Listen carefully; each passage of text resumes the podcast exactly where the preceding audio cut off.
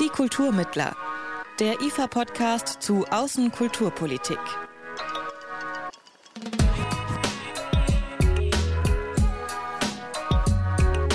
Hallo und herzlich willkommen zu einer neuen Folge von Die Kulturmittler.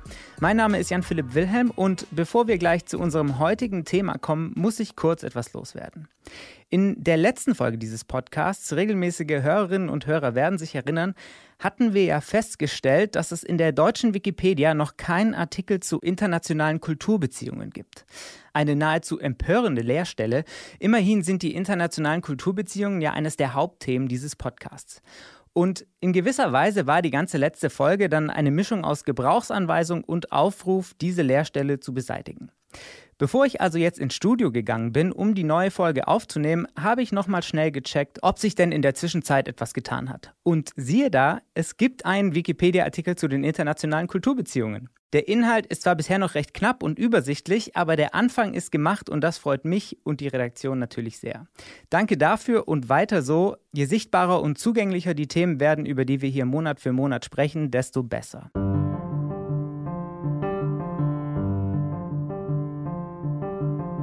Kommen wir also zu unserem heutigen Thema.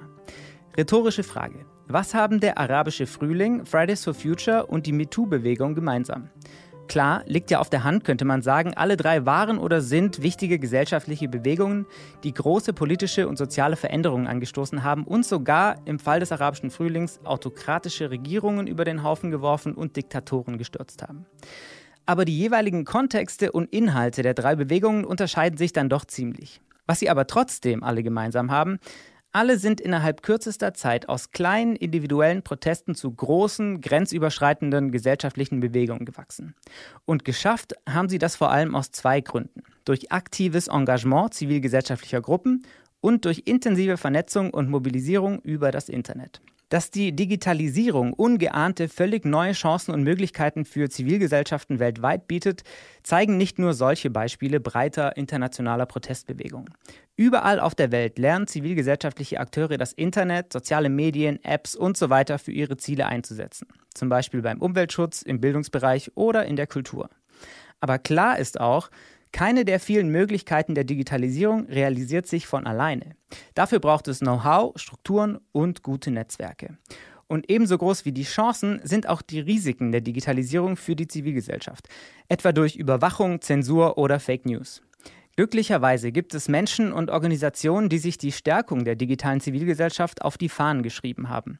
Vor allem auch in den Teilen der Welt, wo die Zivilgesellschaft insgesamt stark unter Druck steht, sei es durch autoritäre Regierungen, durch profitorientierte Konzerne oder extremistische Gruppen. Wie sie das tun, mit welchen Mitteln und mit welchen Zielen und wie sich die Situation hier bei uns in Deutschland von der im globalen Süden unterscheidet, das wollen wir uns heute einmal genauer anschauen. Doch zuerst müssen wir noch klären, wer eigentlich zur digitalen Zivilgesellschaft gehört. Ich widerspreche jetzt erstmal, ich würde gar nicht von digitaler Zivilgesellschaft sprechen, sondern wie nutzt die Zivilgesellschaft eigentlich digitale Medien? Welche Rolle spielt Digitalisierung für die Zivilgesellschaft? Das sind für uns wichtige Themen, diesen Begriff digital voranzusetzen, finde ich eigentlich immer ein bisschen irreführend. Das ist Jutta Kroll, Vorstandsvorsitzende der Stiftung Digitale Chancen, die sich seit fast 20 Jahren für digitale Bildung und gesellschaftliche Teilhabe an den Möglichkeiten des Internets einsetzt. Und Jutta Kroll hat natürlich in gewisser Weise recht. Der Begriff digitale Zivilgesellschaft suggeriert ja irgendwie, dass es auch eine analoge Zivilgesellschaft gäbe, die mit dem Internet nichts zu tun hätte. Dass damit zum Beispiel nur Netzaktivisten gemeint sind und nicht die Umweltaktivisten des lokalen Naturfreundevereins. 1. Aber die digitale Welt ist ja nicht losgelöst von unserer analogen Realität. Sie durchdringt inzwischen unser gesellschaftliches Zusammenleben in allen Bereichen. Und das wiederum bedeutet auch für Umweltschützerinnen und Schützer neue Rahmenbedingungen für ihre Arbeit. Wenn ich mir jetzt ein aktuelles Beispiel angucke, dann äh, finde ich, ist die Fridays for Future Bewegung ähm, da super geeignet zu sehen, wie gerade Kinder und Jugendliche ihr Recht auf freie Meinungsäußerung, auf Versammlung, Teilhabe, äh, ausüben können mit digitalen Medien, dass sich eben so eine Bewegung nicht nur freitags mittags hier vom Bundeswirtschaftsministerium manifestiert, sondern eine viel weiter darüber hinausreichende Wirkung hat, äh, die auch von den beteiligten Kindern und Jugendlichen ja wahrgenommen wird. Sie, sie sehen, dass sie was bewirken können. Und das alles basiert auf digitalen Medien. Insofern ist das für mich eigentlich ein Beispiel, wo man sehen kann, äh, Zivilgesellschaft kann und muss sich Digitalisierung zunutze machen. Wenn wir in dieser Podcast-Folge also über digitale Zivilgesellschaft sprechen, dann geht es nicht nur um Netzaktivisten, Programmiererinnen und Webentwickler, sondern um alle zivilgesellschaftlichen Akteure, die sich auf irgendeine Weise im digitalen Raum bewegen, vernetzen und kommunizieren. Soweit also zur Begriffsklärung. Dann schauen wir uns mal an, wie die Stiftung Digitale Chancen arbeitet und wie sich deren Schwerpunkte in den vergangenen zwei Jahrzehnten auch gewandelt haben. Ja, die wichtigste Veränderung ist die, dass wir eben Ende der 1990er Jahre darüber gesprochen haben, wer hat Zugang zum Internet. Hängt das mit den sozioökonomischen Verhältnissen zusammen oder mit dem Wohnort, äh, mit dem Bildungshintergrund, ob man Zugang zum Internet hat oder nicht. Und äh, diese Diskussion hat sich inzwischen wesentlich verlagert. Zum einen dadurch, dass der Zugang inzwischen äh, in, in weiten Teilen der Bevölkerung möglich ist. Ähm, aber die Frage ist jetzt, äh, wo lernt man eigentlich damit umzugehen? Sicherer, verantwortungsbewusster Umgang mit den digitalen Medien, Datenschutzfragen, Verbraucherschutzfragen und ähnliches. All das sind ja Voraussetzungen dafür, dass man das Internet für sich selbst gut nutzen kann. Und wenn, wenn man diese Kenntnisse nicht hat, dann führt das eigentlich eher zu Unterschieden in der Gesellschaft und kann dann auch zu Benachteiligungen führen. Diese Benachteiligungen zu vermeiden oder auszugleichen, das ist das Ziel der Stiftung. Also ein guter Teil unserer Projekte bei der Stiftung Digitale Chancen ist tatsächlich darauf ausgelegt, zum einen über Chancen, aber auch Risiken zu informieren und zum anderen im weitesten Sinne Multiplikatoren und Multiplikatorinnen dafür zu qualifizieren, mit ihren jeweiligen Zielgruppen zu arbeiten. Es gibt die ganze Bandbreite von Sozial- und Bildungsbenachteiligten über Menschen mit Behinderungen, ähm, ältere Menschen, die geringeren Zugang und weniger Kompetenzen haben. Und unsere Herangehensweise ist von Beginn an die gewesen, zu sagen, es gibt Organisationen, Gruppen, Interessenvertretungen, die genau mit diesen Zielgruppen arbeiten und die auch deren Bedürfnisse sehr gut kennen und deren Vertrauen haben. Wir sind diejenigen, die sich gut mit Digitalisierung auskennen. Und das heißt, wenn wir das beides zusammenbringen, dann bauen wir auf die Expertise der Ansprechpartner für diese äh, Gruppen auf qualifizieren die, geben denen Instrumente an die Hand, entwickeln Lern- und Begleitmaterialien und ähnliches und wirken somit mit einer vergleichsweise kleinen Organisation relativ weit in die Fläche hinein.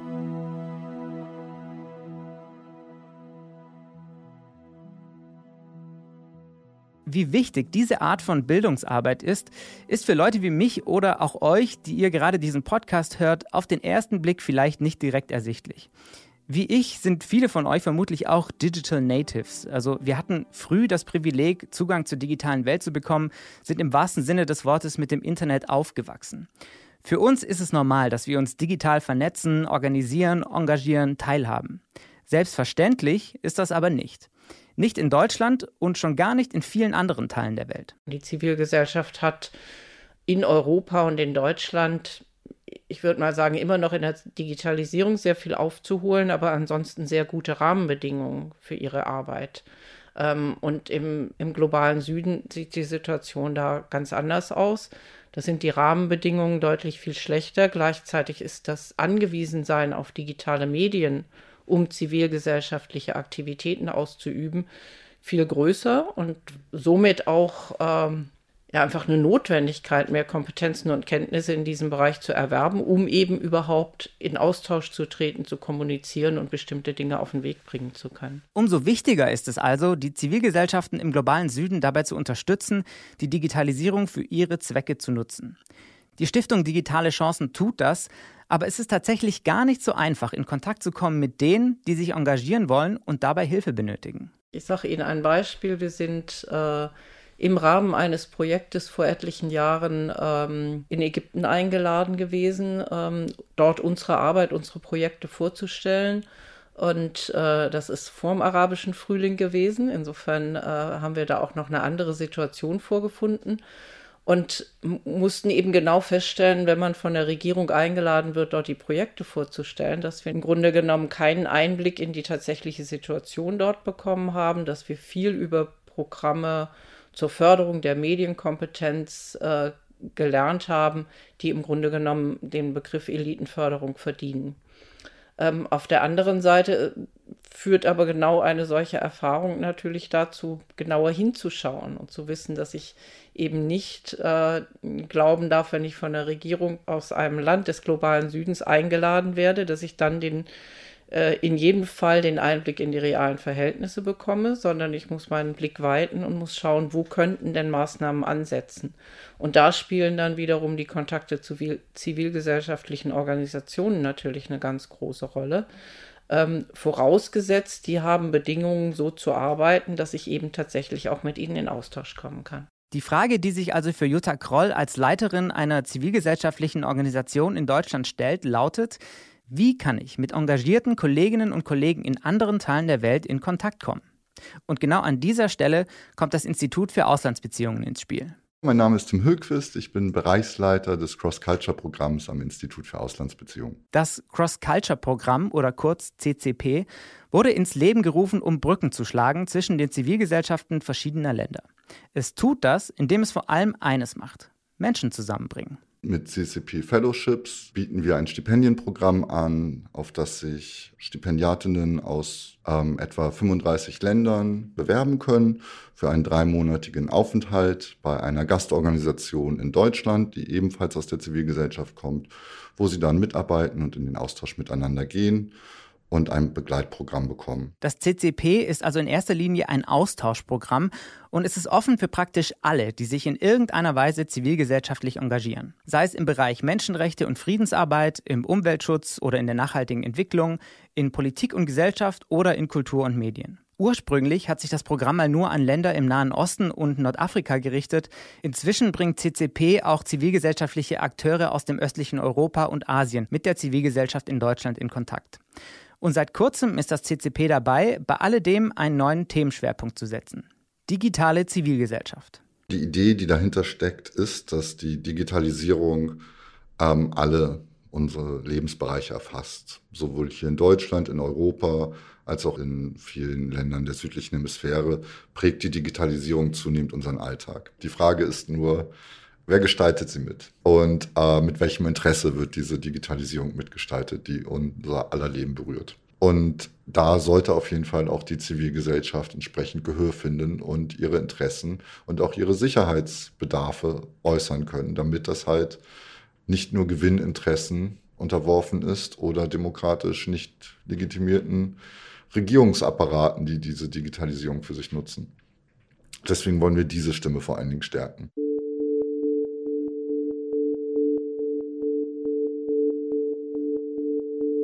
Bevor wir uns gleich ein paar Beispiele von Stipendiatinnen und Stipendiaten des Cross-Culture-Programms anschauen, vergegenwärtigen wir uns erstmal noch die Bedingungen, unter denen die digitale Zivilgesellschaft in vielen Ländern des globalen Südens arbeitet. Weil, wie Jutta Kroll es vorhin schon mal angesprochen hat, in puncto Demokratie und Meinungsfreiheit haben es zivilgesellschaftliche Akteure dort ungleich schwerer. Es gibt dort in diesem Feld unterschiedliche Akteure. Die Zivilgesellschaft ist natürlich nur einer in diesem digitalen Raum. Daneben gibt es Privatkonzerne, die auch mit Gewinninteressen da reingehen. Also wir kennen alle Google, Facebook, Amazon, die natürlich da auch eine immense Rolle spielen. Es gibt Regierungen, die auch in dieses Feld drängen. Also das ist so das Feld von Internet Governance. Und die Zivilgesellschaft muss sich auf der anderen Seite natürlich auch selbst organisieren und strukturieren, um dort mitzuspielen. Und dann ist halt die Frage, wie entwickle ich dort Schlagkraft? Die ähm, Rahmenbedingungen dafür sind in Europa und Deutschland sicherlich andere als in anderen Ländern. Während wir in Deutschland wirklich eine funktionierende, weitestgehend funktionierende äh, Demokratie haben, in der Meinungsbildung in der Verfassung angelegt ist und Meinungsfreiheit, ist die nicht in allen anderen Kontexten gegeben. Also wenn ich von äh, Libyen als Bürgerkriegsland spreche oder ähm, durchaus autokratischer regierten Ländern, die Grundfreiheiten einschränken. Da ist dann halt auch gleich eine Gefahr, wenn ich mich auch im digitalen Raum äußere. Ein Beispiel. Saudi-Arabien zum Beispiel hat das Outing von Homosexuellen im Internet unter Strafe gestellt. Man braucht nicht mal homosexuelle Aktivitäten vorzunehmen, sondern das einfach nur im Internet transportieren. Also die Regime haben da auch äh, die Macht durchaus des Internets erkannt, spätestens seit dem arabischen Frühling, wo sich breite Teile der Zivilgesellschaft halt auch darüber organisiert haben und versuchen Freiheiten einzuschränken, haben wirklich Leute, die dieses Internet screenen und da entsprechend Menschen verfolgen äh, oder auch mundtot machen wollen. Es gibt ganze Trollarmeen, die äh, versuchen, den öffentlichen Diskurs in eine bestimmte Richtung zu drängen. Also das sind alles Herausforderungen und wenn da eine freiheitliche, denkende Zivilgesellschaft sich einbringt, braucht sie auch Gehör, Strategien. Wer also sind die Menschen, die das Cross-Culture-Programm nach Deutschland bringt, um sich mit der digitalen Zivilgesellschaft hierzulande auszutauschen und wie sieht deren Arbeit aus? Im Bereich digitale Zivilgesellschaft haben wir drei Cluster vorläufig. Ähm, das eine ist so digitale Chancen, was Möglichkeiten aufzeigt, die für Zivilgesellschaft sich auch ergeben. Beispielhaft ein ägyptischer Stipendiat, der dieses Jahr in der Förderung ist, der im Umweltbereich über Apps ähm, eine Zero-Waste-Kampagne in Ägypten fährt und auch ähm, Lebensmittelverschwendung eingrenzen möchte oder auch aktiv tut. Oder eine Tunesierin, die über die sozialen Medien halt auch Aktivistin war, ähm, auch im Rahmen des sogenannten arabischen Frühlings dort sehr, sehr aktiv war und wo sich Zivilgesellschaft deutlich über die äh, sozialen Me Medien auch geäußert und eingebracht hat. Der andere Bereich ist so digitale Inklusion, das heißt so barrierefreies Internet. Wer kann da mitmachen? Das sind Fragen von äh, Infrastruktur, materieller, also habe ich Computer, habe ich WLAN-Zugang, wie ist das Netz ausgebaut, aber halt auch, wie komme ich an Informationen, wie erreiche ich Zielgruppen, wer kann auch alles mitpartizipieren in dieser digitalen Zivilgesellschaft. Und da haben wir Lehrerinnen und Mediencoaches in der Förderung. Ähm, das letzte wäre dann noch die digitale Sicherheit, die auch gerade in unserem Arbeitsfeld immer relevanter wird, wo wir halt auch viel mit Menschenrechtsverteidigerinnen oder Kulturschaffenden und Journalisten zu tun haben, die halt auch Sicherheit dort brauchen, also sichere Plattformen, wo sie sich auch verständigen, austauschen können, wo sie sicher publizieren können, aber halt auch sichere Kommunikationswege jenseits davon. Also wir haben einen zum Beispiel einen LGBT-Aktivisten auch in der Förderung gehabt, äh, der selber IT-Spezialist ist und heute auch Schulung gibt für andere Aktivistinnen und Aktivisten in der ähm, Region Nordafrika, Nahe Osten, um Leute da halt auch zu schützen, wenn sie sich menschenrechtspolitisch einsetzen in sehr schwierigen Umständen. Übrigens, es ist keinesfalls so, dass der Austausch eine einseitige Sache ist. Also dass die Stipendiatinnen und Stipendiaten die einzigen sind, die bei alledem etwas lernen. Auch die Gastorganisationen in Deutschland profitieren von dem Austausch, wie Jutta Kroll von der Stiftung Digitale Chancen berichten kann. Dorthin hatte CCP dieses Jahr eine Aktivistin aus dem Sudan vermittelt. Die sudanesische Stipendiatin ist für drei Monate bei uns hier im Team gewesen ähm, um unsere Arbeit kennenzulernen, vor allen Dingen aber um von unserer Vernetzung in der insbesondere Berliner Szene und in der deutschen Szene äh, der Zivilgesellschaft zu profitieren. Ähm, wir sind generell an sehr vielen Veranstaltungsformaten beteiligt, sehr viel im Austausch mit anderen Organisationen, sodass wir der Stipendiatin da einen guten Einblick haben geben können. Und zugleich haben wir von ihr sehr viel gelernt darüber, wie die Zivilgesellschaft im Sudan sich äh, organisiert. Äh, sie ist äh, just an dem Tag bei uns eingetroffen, als es im Sudan äh, zu erneuten Ausschreitungen gekommen ist. Das heißt, wir hatten auch ein oder sie hat eigentlich einen sehr schwierigen Start gehabt, weil sie im Grunde genommen im Kopf im Sudan gewesen ist bei den zivilgesellschaftlichen Akteuren, die sie kennt und von denen sie auch befürchten musste, dass sie da Repressalien ausgesetzt sind. Äh, und gleichzeitig ist es aber äh, diese Zeit eine gute Möglichkeit gewesen, auch alle diese Informationen wirklich hier sowohl zu uns in die Organisation, aber auch in, in das Netzwerk mit hineinzubringen und dafür ein besseres Verständnis zu sorgen.